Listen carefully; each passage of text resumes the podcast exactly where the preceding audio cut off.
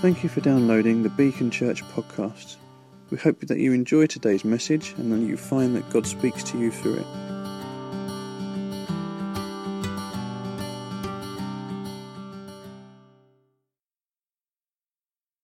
Last Sunday, Phil began a kind of a, a, a mini Easter series called Him We Proclaim, which is all about looking and I suppose looking and pointing at Jesus as ultimately the one that we want to talk about, that we want to point to, that in the end, it all for us, it all comes down to Him. It all comes down to He being the all in all. He's the ultimate answer to every problem, even though at times we can't even work it out. And He gave that that that, that joke, didn't He, of uh, you're describing a squirrel, but I'm sure the answer must be Jesus in the end. Um, and uh, this week we are looking at the as we as we go through this, I suppose, the story of Jesus towards the cross. We're looking at the trial, in particular, uh, the trial of Jesus, and really what that represents uh, for us, and and how how does that make Jesus everything for us when you think about his trial. And so I've I've entitled this talk "The Pain of Injustice." the pain of injustice. Because when you think about trials, if you know anything about the court system, it's it, they're really there to administer justice. That, that's why you have them. I, I worked for, the CPS for 14 years, and one of the things that you were trying to do when you brought people to trial, when you when you sort of try when you uh, you know that they were charged with offences, was to administer justice, as well as to try and prevent further crimes from happening. You you were trying to administer justice. And uh, I remember a case that I dealt with, which is many years ago. And uh, really, it's about a man who is in the wrong place at the wrong time.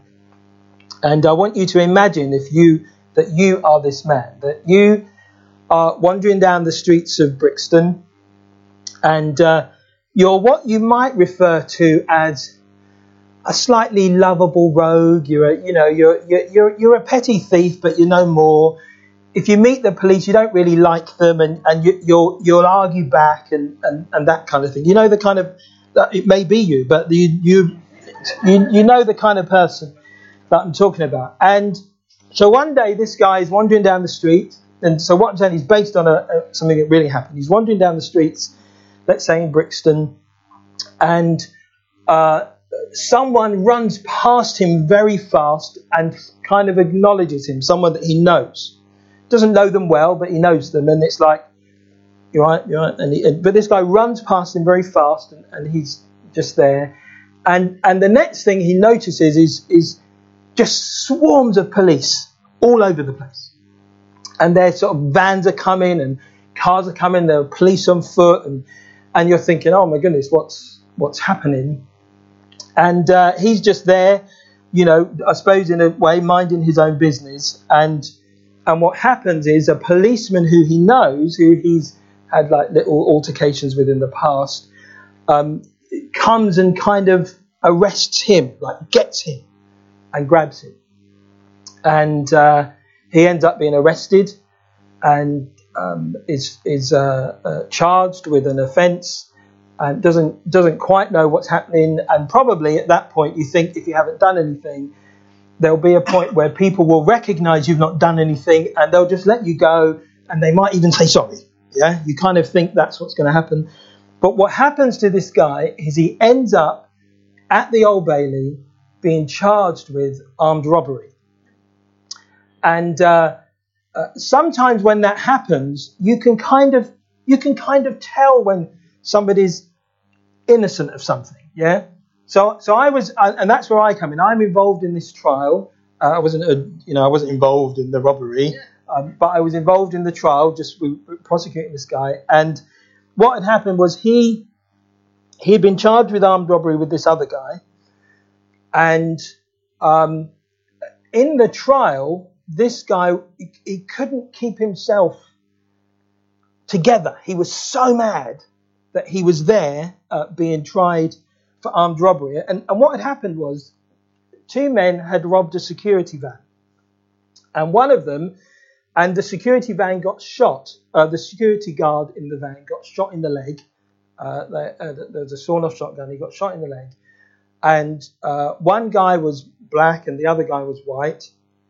And uh, this guy was white, and the guy that he saw running past him was was a black guy who was involved. And he ran to a flat, and the police arrested him there. He was hiding like in a one of those coal scullery places. Yeah, he's hiding there, and and and around him's money. Yeah, so he's like he's caught, he's banged to rights, he's got money around him, he, he's not been able to get rid of it, and he gets arrested. And for whatever reason we don't know, he puts the other guy as part of the robbery. He says that he was like his co-defendant, and he doesn't say anything else. And so this guy is there. He's obviously at the place when it happens, and the, for whatever reason, the co-defendant puts him there. But beyond that, he doesn't really know uh, what, what's happened.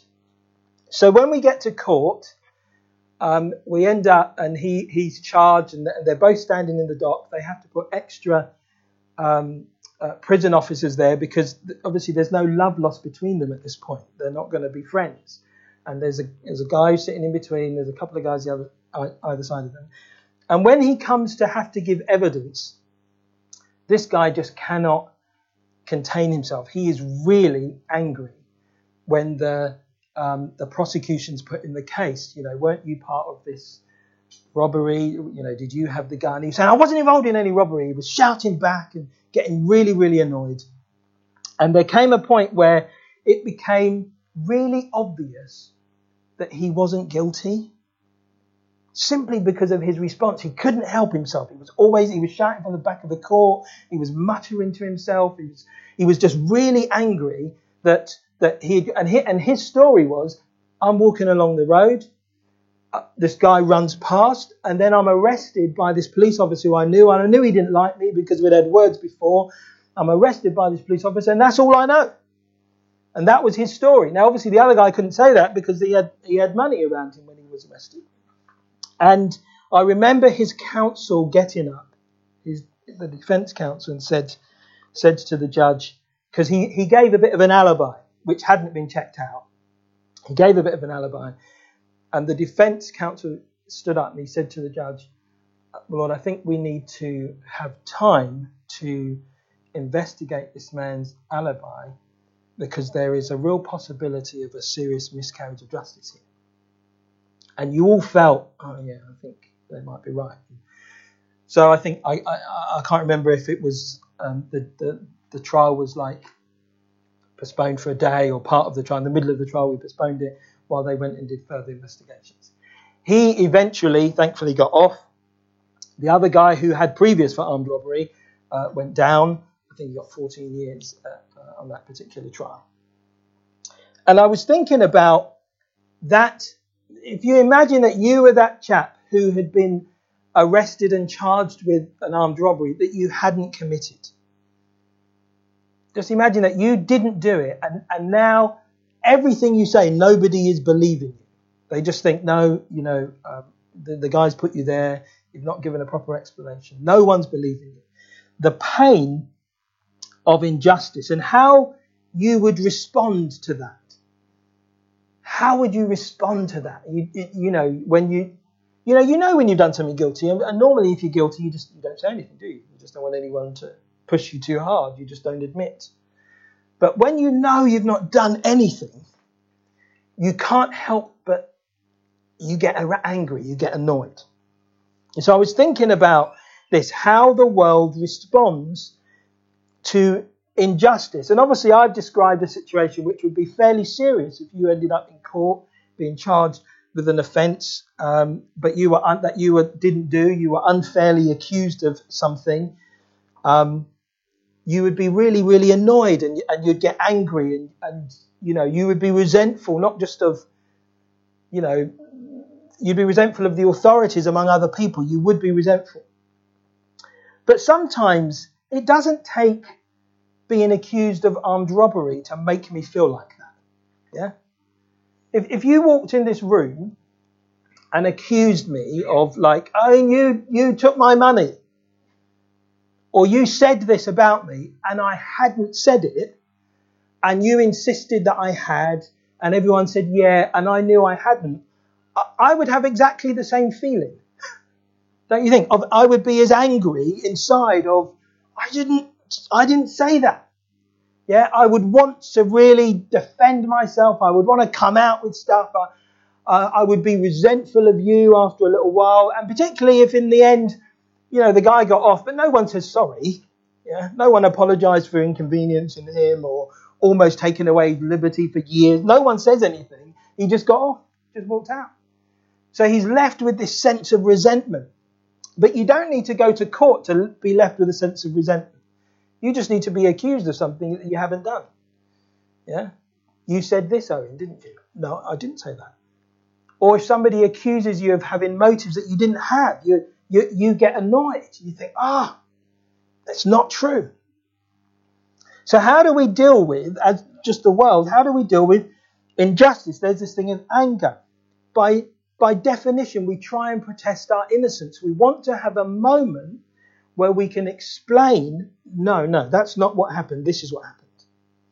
We want that moment to be able to explain.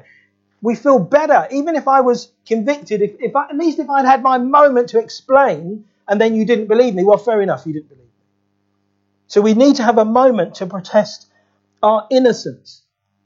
Often, when we're dealing with injustice, we're impatient if justice is delayed. I mean, there's that saying, justice delayed is justice denied that we believe that justice is something that must come timely, that if there is an injustice, it must be righted quickly. We often think that.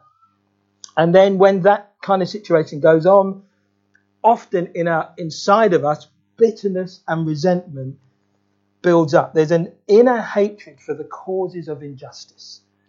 Particularly if it's personal, but you might have it in relation to something else. But even if it's personal, if it's about me, there's something inside of me that makes me angry about injustice.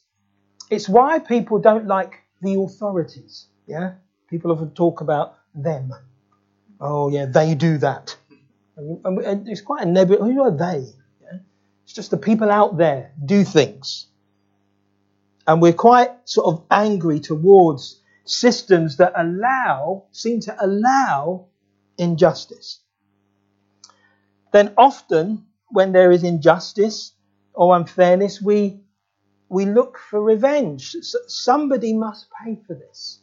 Yeah. So if you think about um, some of the uh, the the, the uh, attacks that have been carried out in the name of Islamic extremists or, or, or groups like that, there are often revenge attacks carried out against purely innocent people.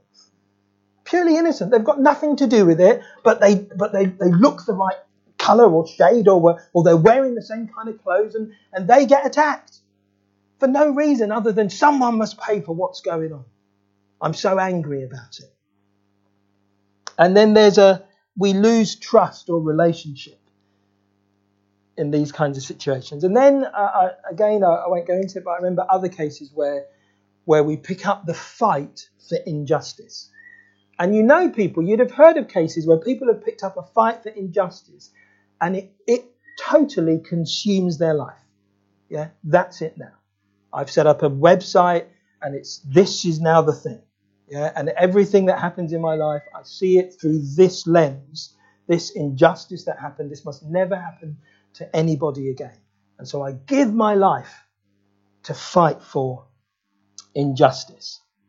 But it doesn't even need to be that big. I can be I can be the victim of injustice in my workplace. Because my colleague, who we're friends, but we're also kind of rivals, you know what I mean? They get maybe favoured over me, and maybe they get favoured over me for something I did. So, I, so I come up with a great idea, they take the idea, and now they're off going places, and I'm like, what happened there? It happens. The little things like that. And inside, I mean, we wouldn't want to admit, oh, yeah, I, I don't like them anymore. Well, we don't want to admit that because that would be a bit immature. But in reality, we're like, oh, I'm never going to tell them again. I'm not going to have that happen again. So unfairness, injustice is massive for us. Why do we react like that?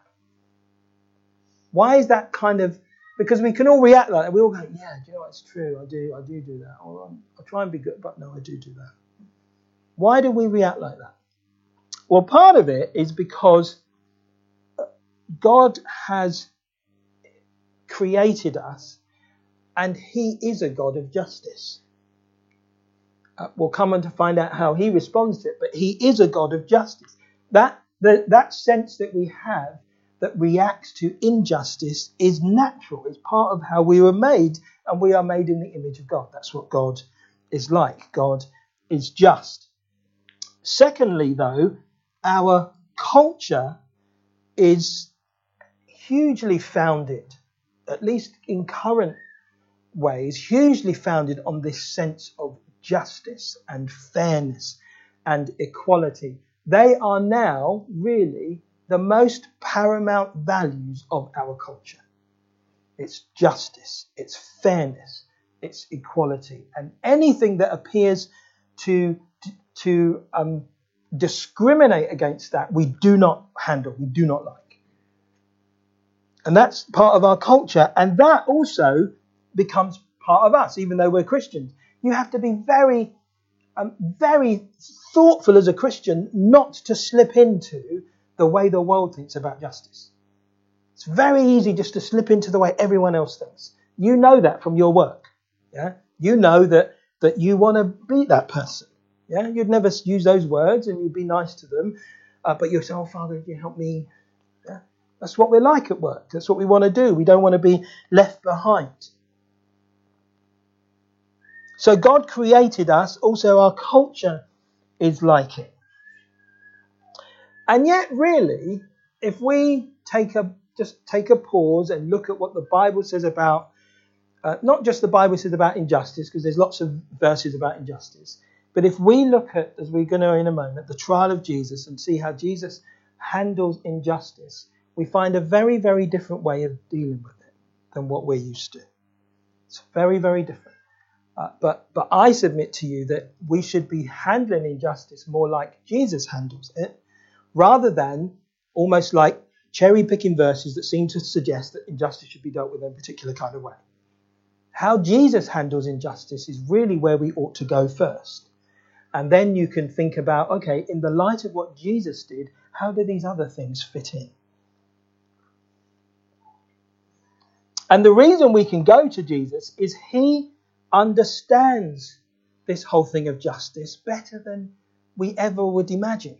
Yeah? And there are two reasons, even without looking at the trial, there are two reasons why he understands. And Phil talked about this a little last week. First of all, he was tempted in every way that we are. Yeah? One of our temptations is to react to injustice. It's to look for revenge. It's to get our own back. It's someone has to pay. Yeah? Jesus was tempted in every way that we are, but was without sin. And secondly, it says, we have a high priest who is not unable to sympathize with our weaknesses. So Jesus understands what it is, and we'll see this quite specifically in the trial, to be treated unjustly, to know what it is to be unfairly treated. And we have to go, okay, how did he respond to that? How should we be responding to that? So, how does Jesus handle this thing of injustice? We've looked at it just in terms of just the world. This is how the world handles it. You can look at a trial, you know, which is quite a big thing, but you can actually just look at your work and go, yeah, I, I get it, I understand it. How does Jesus handle this? And I'm going to read some verses from Luke chapter 23. And uh, yeah, I'm just going to read them. Then the whole assembly rose and led him, that's Jesus, off to Pilate. And they began to accuse him, saying, We have found this man subverting our nation. He opposes payment of taxes to Caesar and claims to be Messiah, the king. So Pilate asked Jesus, Are you the king of the Jews? You have said so, Jesus replied. Then Pilate announced to the chief priests and the crowd, I find no basis for a charge against this man. But they insisted, He stirs up the people all over Judea by his teaching. He started in Galilee and he's come all the way here. On hearing this, Pilate asked if the man was a Galilean. When he learned that Jesus was under Herod's jurisdiction, he sent him to Herod, who was also in Jerusalem at that time. We're going to move down to verse 13. Pilate called together the chief priests, the rulers, and the people. And he said to them, You brought me this man as one who was inciting the people to rebellion. I have examined him in your presence and have found no basis for your charges against him. Neither has Herod, for he sent him back to us, as you can see. He has done nothing to deserve death. Therefore, I will punish him and then release him. But the whole crowd shouted, Away with this man! Release Barabbas to us! Barabbas had been thrown into prison for an insurrection in the city and for murder. Wanting to release Jesus, Pilate appealed to them again. But they kept shouting, Crucify him! Crucify him! For the third time he spoke to them, Why? What crime has this man committed? I have found in him no grounds for the death penalty. Therefore, I will have him punished and then release him. But with loud shouts, they insistently demanded that he be crucified, and their shouts prevailed. So Pilate decided to grant their demand. He released the man who had been thrown into prison for insurrection and murder, the one they asked for, and surrendered Jesus to their will. Let's pray. Father, we thank you that you are with us. And we thank you that there is nothing that we go through that you haven't gone through. There's nothing that we experience that you don't know about. There's nothing new under the sun. And Father, I pray that in these few moments, uh, that you would speak to us through these words. In Jesus' name, Amen. Just reading that story, you begin to understand that Jesus understands injustice. Because he is not uh, rightly accused. It's not like they had good reason to charge him with anything. He is wrongly accused. And I, have read the passage from Luke because it feel like it contains the whole passage. But if you read the other Gospels, they all talk about the trial. And it says things like, um, the reason Pilate questioned them so much because he knew that they had sent Jesus to him, you know, because they didn't like him or something like that. He knew why they sent him. It wasn't like he was unaware. And then there was a point where Pilate tries to really get out of his own responsibility and he says, Okay, I'm going to release this man to you, but on your head be it. It's your responsibility, he says to them. Now, actually, he is still responsible. He had authority. But he says to them, It's your responsibility. And they all shout, because this is what happens when crowds get together and you can control them. Let it be upon us and upon our children. Yeah? Now, how many of us would really shout that? You know, we're sending a man to his death that we're all going to say, oh, yeah, yeah, we take responsibility. We don't care. That was their kind of response. So you read the story, and if you if you didn't know it was Jesus, if you took it out of the Bible, you would say, man, that's unfair.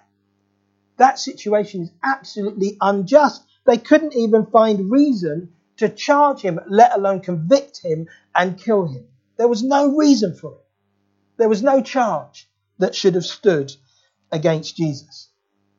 And then again, you don't read it so much there, but in some of the other stories, when Jesus is accused and questions, he says nothing.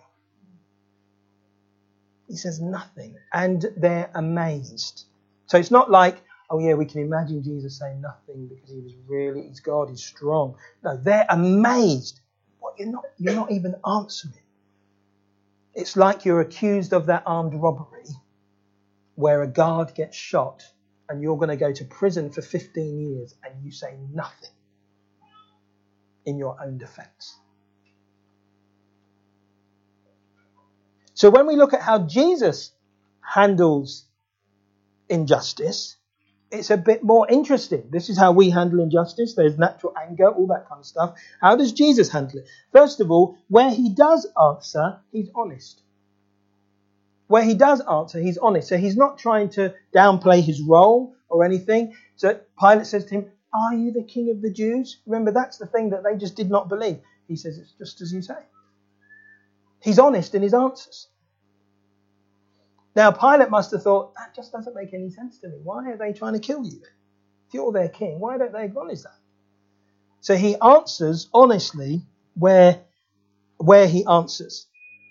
But where he is baited by his accusers, where they make false accusations and wild accusations about him, there is silence. And you only need to think about if people say things about you. Yeah, and, and nothing like this. So no one's accusing you of big stuff. They're accusing you of little things. Yeah, you, you said this or you said that. How you feel? You're. I didn't say that. You know I didn't mean it like that. And, and, and you, we get like that over little things. Jesus is accused of some massive things. It must have been some offensive things. Yeah? And he, he says nothing. Do you know what? When he goes to Herod, he doesn't even speak. He doesn't even speak. The third thing we find is that Jesus, in saying nothing, he responds without fear. So often, fear is the reason that we respond to certain things, we do things. But then the pressure to respond, even for Jesus, must have been strong. Yeah? It must have been strong in him to, ah, I'll just tell them. I'll just tell them. But he responds without fear. He doesn't explain. He must have had that inner desire for justice because he was created and he, he was not just created, he was God. So he, he was just. He must have had that in him. He doesn't seek a hearing. And I think one of the reasons for that is that Jesus, before he went to the trial, he had a moment where he prepared his heart for what he was about to do. And where was that? We heard about it last week at Gethsemane.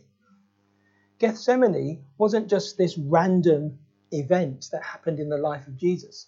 Gethsemane was where Jesus once again said to the Father, This is going to be hard, Father. If there's another way, can we find it?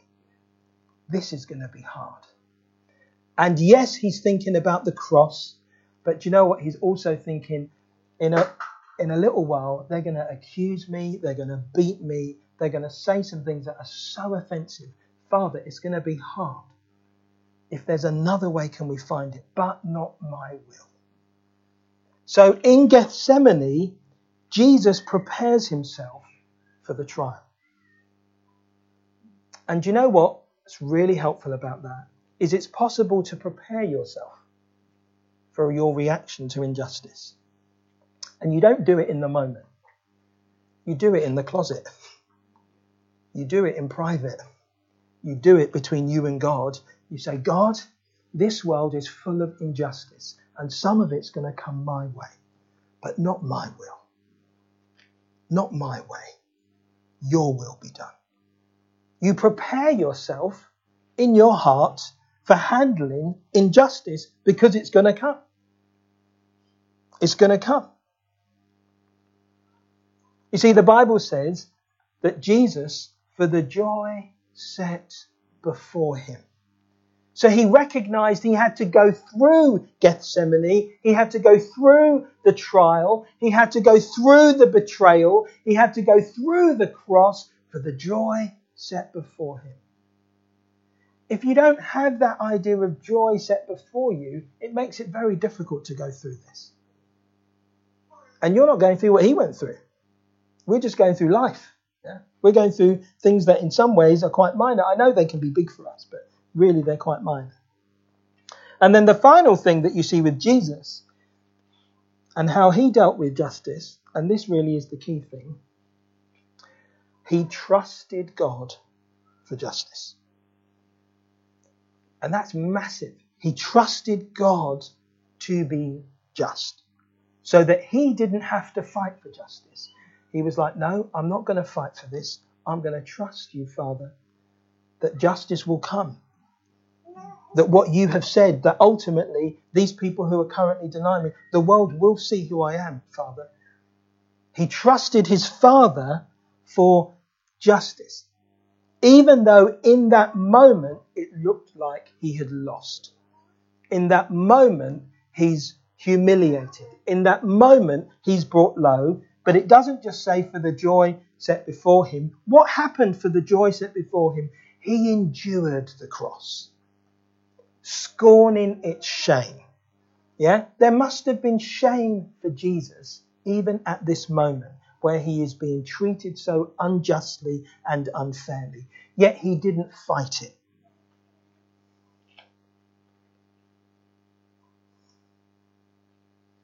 So you have this story of a trial where a man is, is wrongly convicted, wrongly charged of an offence, and he's executed because of it, because of the baying crowd. But we know with the story of Jesus that there was another plot. There was something else that was going on. Yeah, it wasn't just about a man who was going to trial. There was a much bigger picture. And you read about this in Romans 3. I'll just read these few verses. Romans 3, verse 21 says this oh, if you haven't got 21. 22. There is no distinction, since we have all sinned and continually fall short of the glory of God, and are being justified, which means to be declared free of the guilt of sin, made acceptable to God, and granted eternal life as a gift by His precious, undeserved grace, through the redemption, the payment for our sin, which is provided in Christ Jesus whom God displayed publicly before the eyes of the world as a life giving and sacrifice of atonement and reconciliation by his blood through faith. This was to demonstrate his righteousness, his forbearance. He passed over the sins previously committed. It was to demonstrate his righteousness at the present time, so that he would be just and the one who justifies those who have faith in Jesus. In other words, what God was doing, in a moment of absolute injustice, through the trial, through the cross, God was going to demonstrate that he was just. He was going to take a moment of complete injustice, unfairness in the world to demonstrate to the world that he indeed is actually just.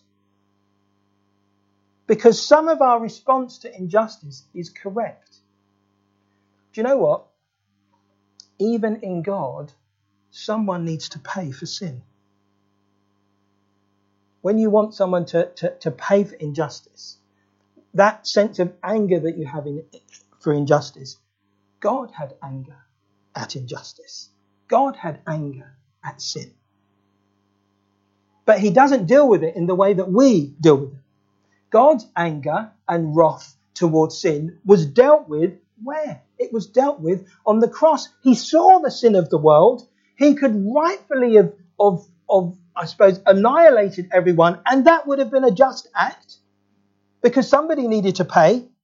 But what does he do? He doesn't do that. Because of his love for the world, he takes his very son. He says, Okay, I'm going to put you on the cross and I will pour out all my anger and wrath on you, and you will justly pay the penalty for their sin. So when you think about that, and you think about Jesus at the trial, you think about the crowd around him baying for him, calling him names, and he's thinking there, I'm doing this for you. He wasn't doing it just for the people that would come after. He was dying for the very people that were killing him. God handles injustice very differently to us.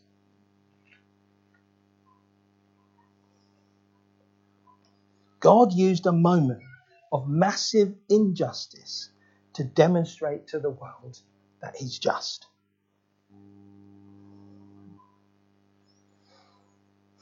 So, what should we do? Because you're thinking to yourself, do you know what? I'm not Jesus. That's why I, I sometimes pray that to God. I, don't know if it's right, I don't know if it's blasphemous. Sometimes I say, God, I'm, I'm not Jesus. I'm me. and I've got all sorts of things that go on in my head. So what should we do? Because that subplot, which you don't read in the story, but it's the main event, what God was actually doing was pouring his own wrath upon his own son in order that we might be set free because he loved us.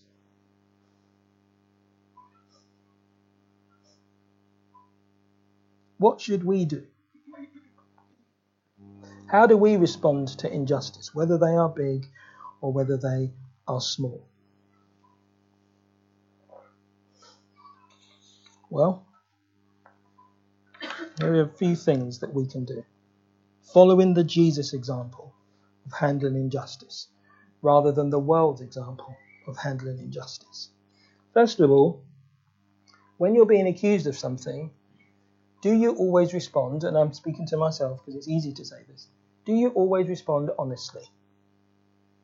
Because sometimes we can play up our role or play down our role depending on what we're thinking is going on. Are we honest in our response to injustice? Secondly, do we always try and defend ourselves? Now I know that this can this could create you think, well, but what do you want me to do? Don't you want me just to stand there? They're accusing me of stuff. What do you want me to do? I'm not going to. What do you want me to do? I want us to at least think how what would what would be the right response for a believer? Yeah, because our response should be different to that of the world. Otherwise, what does faith mean if it's not? It must be different. So, how do we respond? Are we always trying to defend ourselves? Have I prepared my heart to face injustice? Have I, like Jesus, had my Gethsemane moment where he left there and he was fixed? He knew. Have I gone, okay, God, I accept in this world I'm going to face injustice. I accept that. I recognize that that is going to happen. I, so, i.e., I'm not going to fight every injustice because I recognize injustice is going to happen. People are going to think things that are wrong about me. People are going to say things that are untrue about me. And rather than get really angry every time it happens, I accept Father, that that will happen. But, Father, I'm trusting that you will ultimately vindicate me. In whatever situation, whatever context, there will be vindication. And vindication doesn't mean that one day everyone's going to know, but it does mean in my heart I recognize, God, you know. And you, you face that. You probably face that in your situation. I definitely face that as a pastor that people think things about you, say things about you, think you've said things, think you've done things, and you're like, God, you know. Yeah, in the end, you know. And I, I can't defend myself. So, do you know what? I don't. I don't. I find myself more and more in Him, and I trust Him. So, in some ways, and I'm going to draw to a close, and then we're going to respond through communion. This should impact all of us because we all live with the pain of injustice yeah, or unfairness. Some of us it's big, you know, maybe I live with the pain of, uh, you know, black people, racism, injustice of that, or maybe I'm a woman, I live with the injustice of that. We all live with injustice in some way.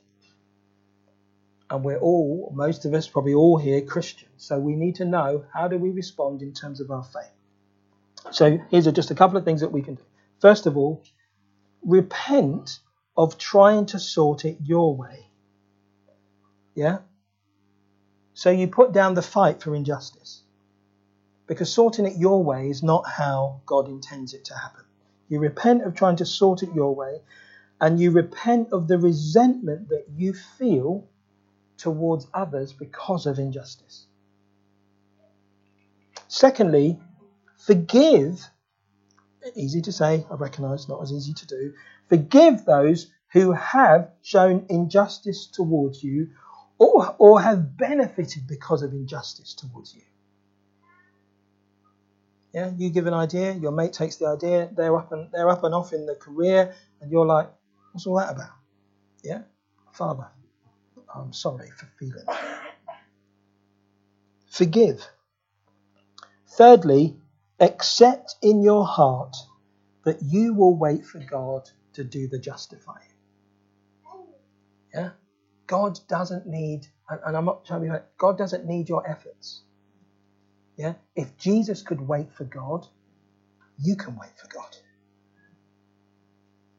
And finally, we should all express gratitude that God, who is just, has justified us freely by his grace. Yeah. You can you it might appear normal to you, but you can come and worship him without any sense of guilt, without any sense of condemnation, because you have been justified by grace through faith. And that is something to be thankful for. Yeah. So along with all this other stuff, the big thing is, oh, I am so thankful that I have been justified. I have been set free. I no longer need to feel guilt or condemnation or bad about stuff. Let me challenge you and me on this. If you continue to feel bad about stuff, if you continue to feel guilt about stuff, it's because you're not living in that truth. And so if you're a Christian, you're going, oh, I want to live in the truth of what I am and what I believe and what I know. So what we're going to do is we're going to just take communion this morning uh, and we're going to uh, sing a song while we do that. And it's an opportunity for us to respond.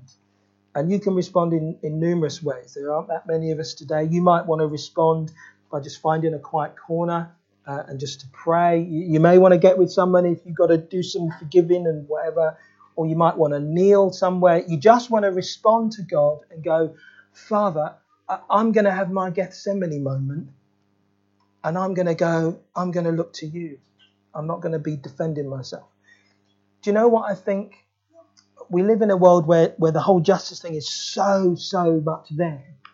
That wouldn't it be amazing if there were a group, even if it's a small group of people that did not respond like that? That found a way of responding that really brought God to the center of our angst, of our anxieties, of our troubles. And that's what I pray we will do. So let's stand and I'm going to pray and then we'll sing. Can we stand where we are?